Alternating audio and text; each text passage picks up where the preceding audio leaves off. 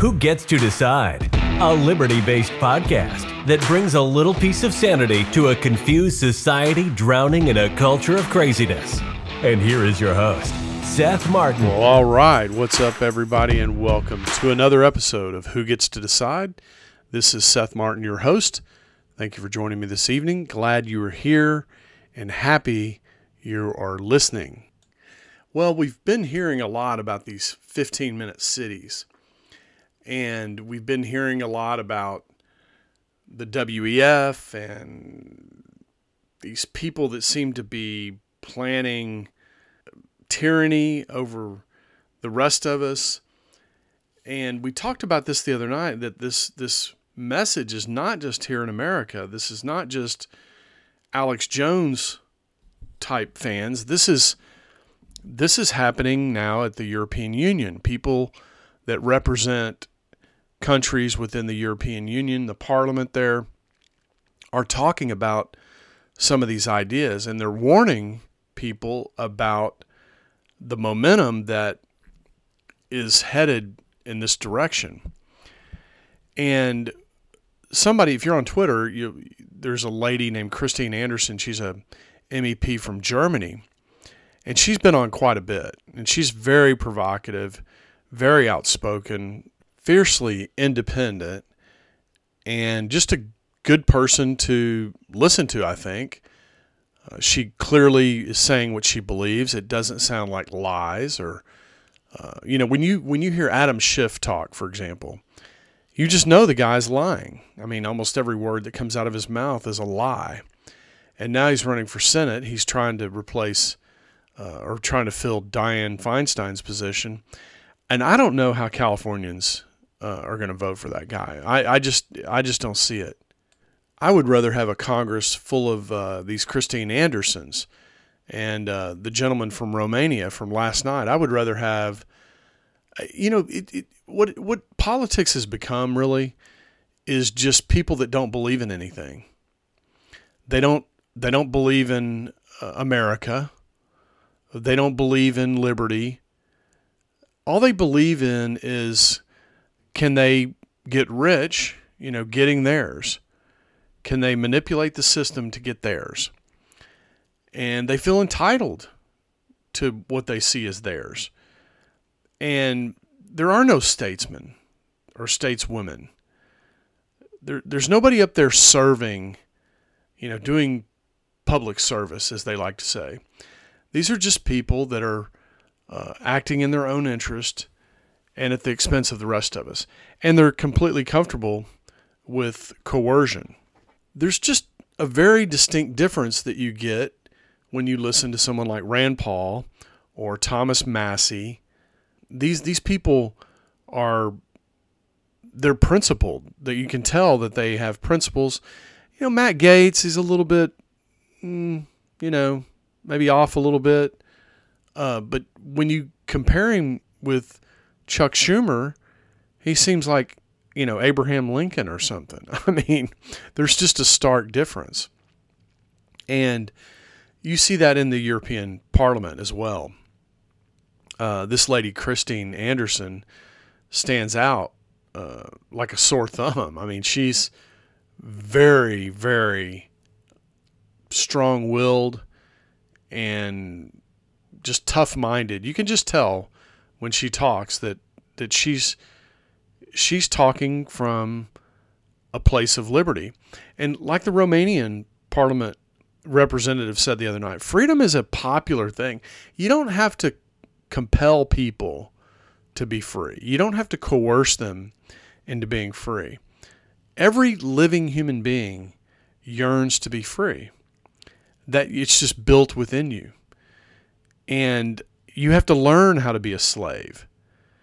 Um, by the way, there's a new movie out by an independent filmmaker called Jones Plantation. And I think I'll, leave some. Uh, I think I'll leave a link to it in the show notes page. But this is a this is a, a movie uh, made by a libertarian and a bunch of unknown actors, but there's some really challenging ideas in there, and and one of them is that when the plantations shut down and people became free, they were still slaves. Uh, in fact, many of these plantation plantation owners did better after the slaves were freed, at least in this movie. And what they're trying to do is they're trying to make the point that still a slave, you're just a slave of a different type. And you're still being controlled, you're still being uh, manipulated um, by all these tools that, that the powerful people use against us. Uh, not the least of which is the information, the media, uh, the political system, the mythology of democracy, the mythology of representative government. These are these are not truisms. They might have been like the first 10 years of the country's founding or something, but it really hasn't been that way in, in a long, long time. And people have been lulled into a form of slavery. And that's what this movie uh, shows. Now, oddly enough, this is what Christine Anderson is talking about too. She's talking about these 15 minute cities, and she's using very provocative language like ghettos, meaning the ghettos that the that the Germans rounded the Jews up into uh, during uh, the run up to World War II. So you know exactly where she stands about what she thinks about these 15 minute cities. So without further ado, let's jump into her comments and uh, and see what she's got to say. This whole COVID madness, it was really just a test balloon, a test balloon to see how far they could go. And um, the lesson they wanted to learn from this was to uh, find out what needed to be done to uh, get free individuals in free and democratic societies to actually consent to being forced into compliance. Well, straight away, there's something very important that she's talking about here. She's talking about the concept of consent. And this is something that, especially the U.S. government, is really sneaky about. So, there are all kinds of things that the government forces us to do, but they say that we actually consent to it. For example, they force us to pay taxes, but they say that we consent. And the reason they give for our consent is that we live here. You know, if we didn't consent, we would just move away somewhere. And so this whole idea of consent is is very very tricky when it comes to governments because governments have made consent a concept that you can drive a truck through. It's not like consent when you read something and sign it. Or even this is even worse, but still bad when you consent to somebody's terms and conditions to use their software. Nobody ever reads that stuff, but we check the box and we move on, right? But we're in that case we're at least actually consenting. But this this concept of consent is very tricky uh, when it comes to the government, and she combines it with a, another another idea, and that is forced compliance. So these two things don't normally go together forced compliance and consent. But notice that these are, they have to go together if you're still going to claim to have a free and democratic society. Because in a free and democratic society, we don't force people to do things, right? And so this is the tricky little tightrope that governments are trying to walk. They're trying to give the appearance that we're still democracies, that we're free and not living under tyranny because we consent. We consent to having people tell us what to do and force us to do this and force us to do that. And so I just think it was an interesting right off the bat she she brings these two very dis- different concepts together and joins them in what uh, what she says is, was the government's goal, which I, I agree with. Like I said, it was a test balloon. It started out with the digital green certificate. That was just something um, to get the people used to having to show something wherever they went. So getting easing people like you know into that kind of thing. Um, and they have learned their lesson and they looked at the, all of the data, especially in the COVID committee where they repeated every single lie. Um, they looked very, very carefully at all of this. Um, and the next thing we will see is, uh, yeah, well, the establishment of uh, so called 15 minute cities. The first thing she brings up is this idea of a test balloon. And you see all this this all the time with government.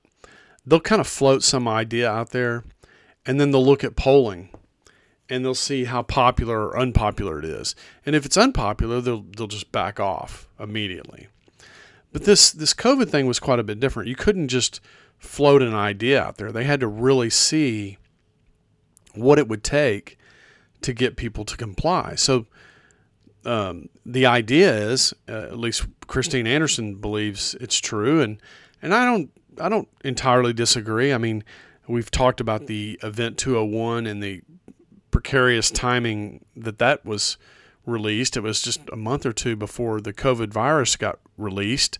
So she's implying here that this was all intentional, and I'm inclined to agree with her about that. I think I think the COVID um, the COVID experience, the lockdown, um, the the policy prescription, whether it be masking or um, COVID passports, things like this. These were all or all come under the category of test balloon and and they want to see what they can learn, right? They want to they want to pressure us or stress us in a particular way, and then see what they can learn from it. And so I think she's right. And and I don't know about these 15 minute cities. I don't know how they're going to get you to do this, other than to just make things so darn expensive that people voluntarily start looking for these types of places to live. They want to live uh, if, if your life becomes so expensive that you can't have a car, you can't have a house, your job needs to be very close by or something you can do online, uh, your grocery store needs to be close by, you, you need to have a, a, a golf cart for a car, you know, then yeah, I mean, you, you pretty much need a 15 minute city if you, if you can't afford to live like people in America have been living for the last 75 years. I suppose one way to do this would just be to continue to inflate the currency away to the point where people just cannot afford the lifestyle that they currently have and they have to downsize in a, in a dramatic way. And this would be into a 15 minute city. Uh, I would, however, urge you do not call them 15 minute cities. They are 15 minute ghettos. Be very specific uh, in your choice of words to highlight what they're actually doing. Just looking at these concepts, um, they're supposed to make your lives easier, make it more comfortable for, for the people, uh, reduce their carbon footprint. I mean, we are saving the planet after all, aren't we? Um, but it has nothing to do with this. None, nothing whatsoever. It's about control. Uh, it's about, uh, yeah, pretty much imprisoning people in their assigned area. Why am I saying this? I mean, a lot of people may say, well, here she goes again, spreading, you know, conspiracy theories. Well, look at what they're doing. There, where they are starting to build these 15 minute ghettos, they're not starting by, you know, uh, building schools or hospitals or, you know, leisure parks or none of that, no libraries. No, they start by erecting barricades and installing surveillance cameras. That is a big tell. So anyone telling me it's about making my life easier, yeah, right. Not for a single second will I believe this BS. The first thing I want to direct your attention to is the word ghetto that she uses. And this is a very carefully selected word. And remind you, let me remind you that Christine Anderson is a German citizen. And of course, Germany has the unfortunate history of of the Holocaust, of perpetrating the Holocaust against the Jews and, and other undesirable citizens in Germany for the purpose of pursuing the, the master race. And so she knows what she's saying, right? She she knows exactly which words she's using. and she's choosing to use them anyway. And you know, she uses this concept of imprisonment in in your signed area. So you're it's it's kind of like think of like the uh, have you ever seen the invisible leash that you can put on a dog? You know, you put like a shock collar on their neck, and then you bury a wire in the ground over some perimeter, and the dog, if it goes past the wire, the shock collar shocks them, so they they come back. So you know the dog thinks it's free, right? Because it can look out and see everything, but if it sees a cat run across the yard and it tries to pursue it, uh, it's going to get shocked and uh, and not go outside that barrier. So this is uh, the concept of the uh, of the 15 minute city. Is the idea is you don't need to leave. You know we're gonna we're supposed to make we're gonna make you comfortable and and provide all these conveniences for you. But the, at the end of the day, the the purpose is to hold you in a particular area and not let you really leave. Now, I don't know I don't know how severe that would be. Like what if you wanted to fly to Florida? Let's say it's in Texas and you wanted to fly to Florida. Are they actually going to say, "No, you can't fly to Florida?" I I don't know. not sure. But Christine Anderson seems to think that's the case. She seems to think that they're going to lock you up and hold you there. And she's got some more descriptive language about uh, other things that um, these uh, master planners are concocting on our behalf. It is coming. And uh, how will they control it? I mean, you know, well, very simple. They will no, no longer need electrified barbed wired fences all around this, this area. No, digital ID. That will do it. Take a look to China. That is our future. And I'm not talking about a future in maybe 30, 40, 50 years from now. No, it is going on as we speak. We're talking about, I don't know, three, four, five years tops. Look at Saudi Arabia. They're building the so called Neom City. It is a structure 170 kilometers, kilometers long, 500 meters wide, and 200 meters, uh, sorry, 500 meters high, 200 meters wide. And it will house 9 million people. If I wanted to gain control over 9 million people and have them completely dependent upon me, that's exactly where and how I would house them. In the middle of the desert with nowhere to run. Yeah, you know, so the digital ID is like the the fence, right, for the dog with the wire buried in the ground. Uh, you know, stuff just doesn't work if all your money is on your phone tied to some sort of CBDC, and your phone is your only mechanism for buying anything, and it doesn't work beyond some distance. And oh, by the way, where you live is in the middle of the desert, so it's like 500 miles in every direction with no water. Yeah, I mean, I you know, obviously it, it's possible to do that to human beings. I um, I hope that's not our future. I can't imagine other human beings, you know, doing this to to fellow citizens or whatever. But you know, it's it's been worse. I mean, there's human beings have done awful things to each other all throughout history, and um, these ideologies are very very dangerous. I mean, people that believe, and I and I use the word believe, in, on purpose, that the planet is going to burn well then can they can justify doing anything to you because they don't want the planet to burn because that's a an existential threat. They even use that language, right? It's such an existential threat that it requires extraordinary coercion, force, imprisonment, 15 minute cities, digital ID, mass surveillance, barricades, all this kind of stuff. You know, I remember when Trump was touting the whole build a wall, you know, a lot of libertarians were saying, well, I don't know if I like the whole idea about a wall because while it may be intended to keep people out, it could keep us in if we decided to leave the United States. And it's hard to even kind of wrap your head around that concept. Like I like I don't have any inkling. There's no fiber, single fiber in my body that wants to leave the United States of America, but I mean, is it possible that it, it gets so bad that you would want to leave? Well, yeah, anything's possible. Uh, but it's just hard to wrap your head around that.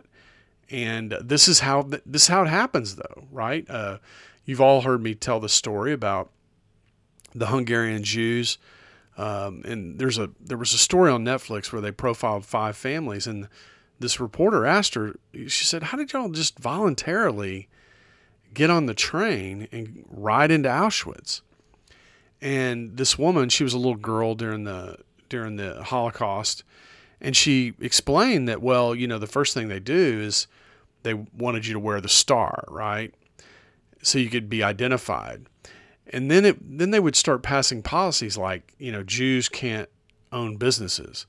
So you'd have to sell your business to somebody else. So you now your livelihood is gone gone and you're at the same time you're becoming kind of a second class citizen.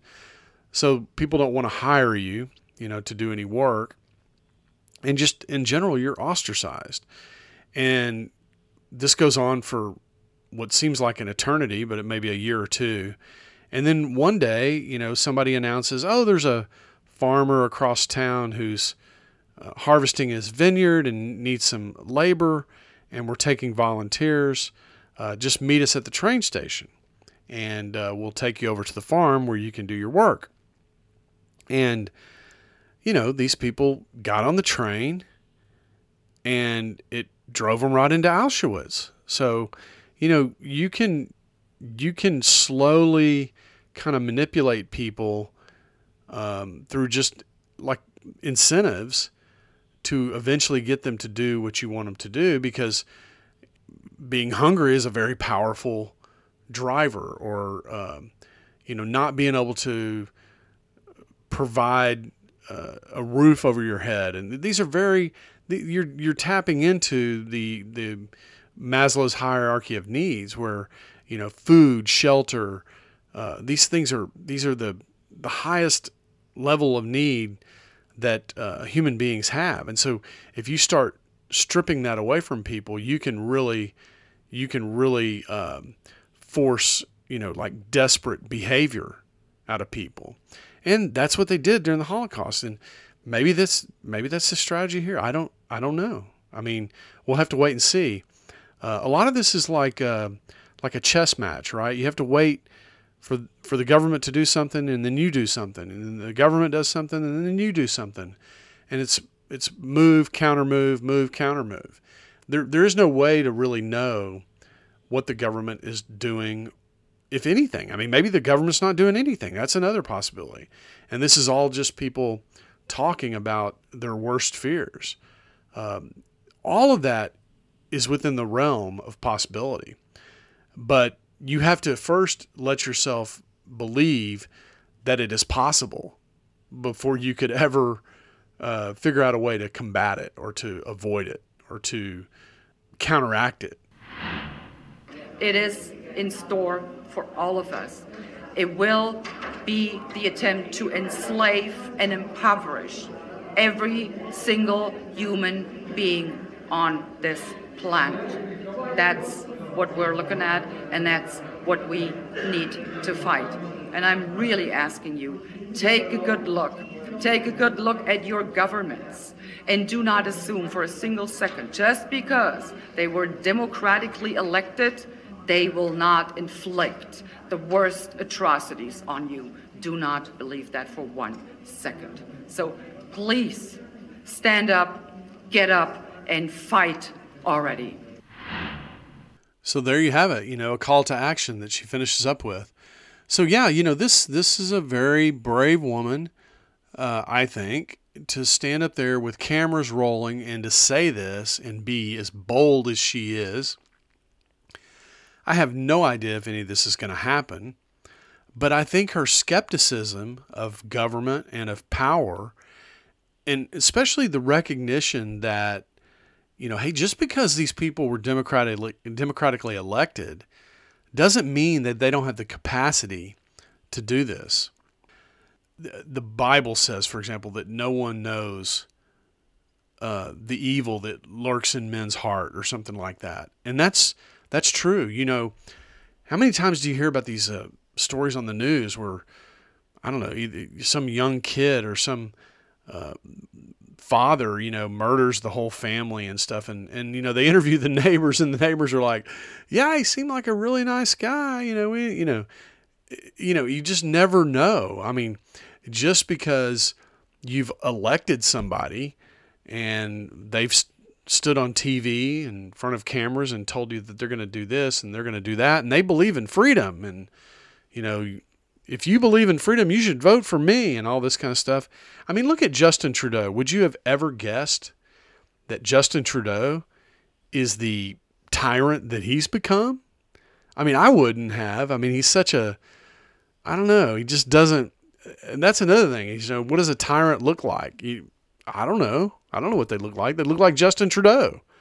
They look like Klaus Schwab. They look like Bill Gates. That's what I think tyrants look like. So you just never know, right? And I remember when Trump was president, I would get into these conversations with people and and they would say, you know, did you hear what he said about this and he said about that? And I would I would make a comment that I would say, look, I don't care what he says. What I care about is what he does. And you know, you do need to listen to what people say, but what's more important is what they do. Um, what somebody says can't hurt you. It can make you angry. It could, you know, rub you the wrong way or what have you but it can't make it can't put you in a suffering position. Can't take away your livelihood. This is this is something that only man can do with the power of something like government.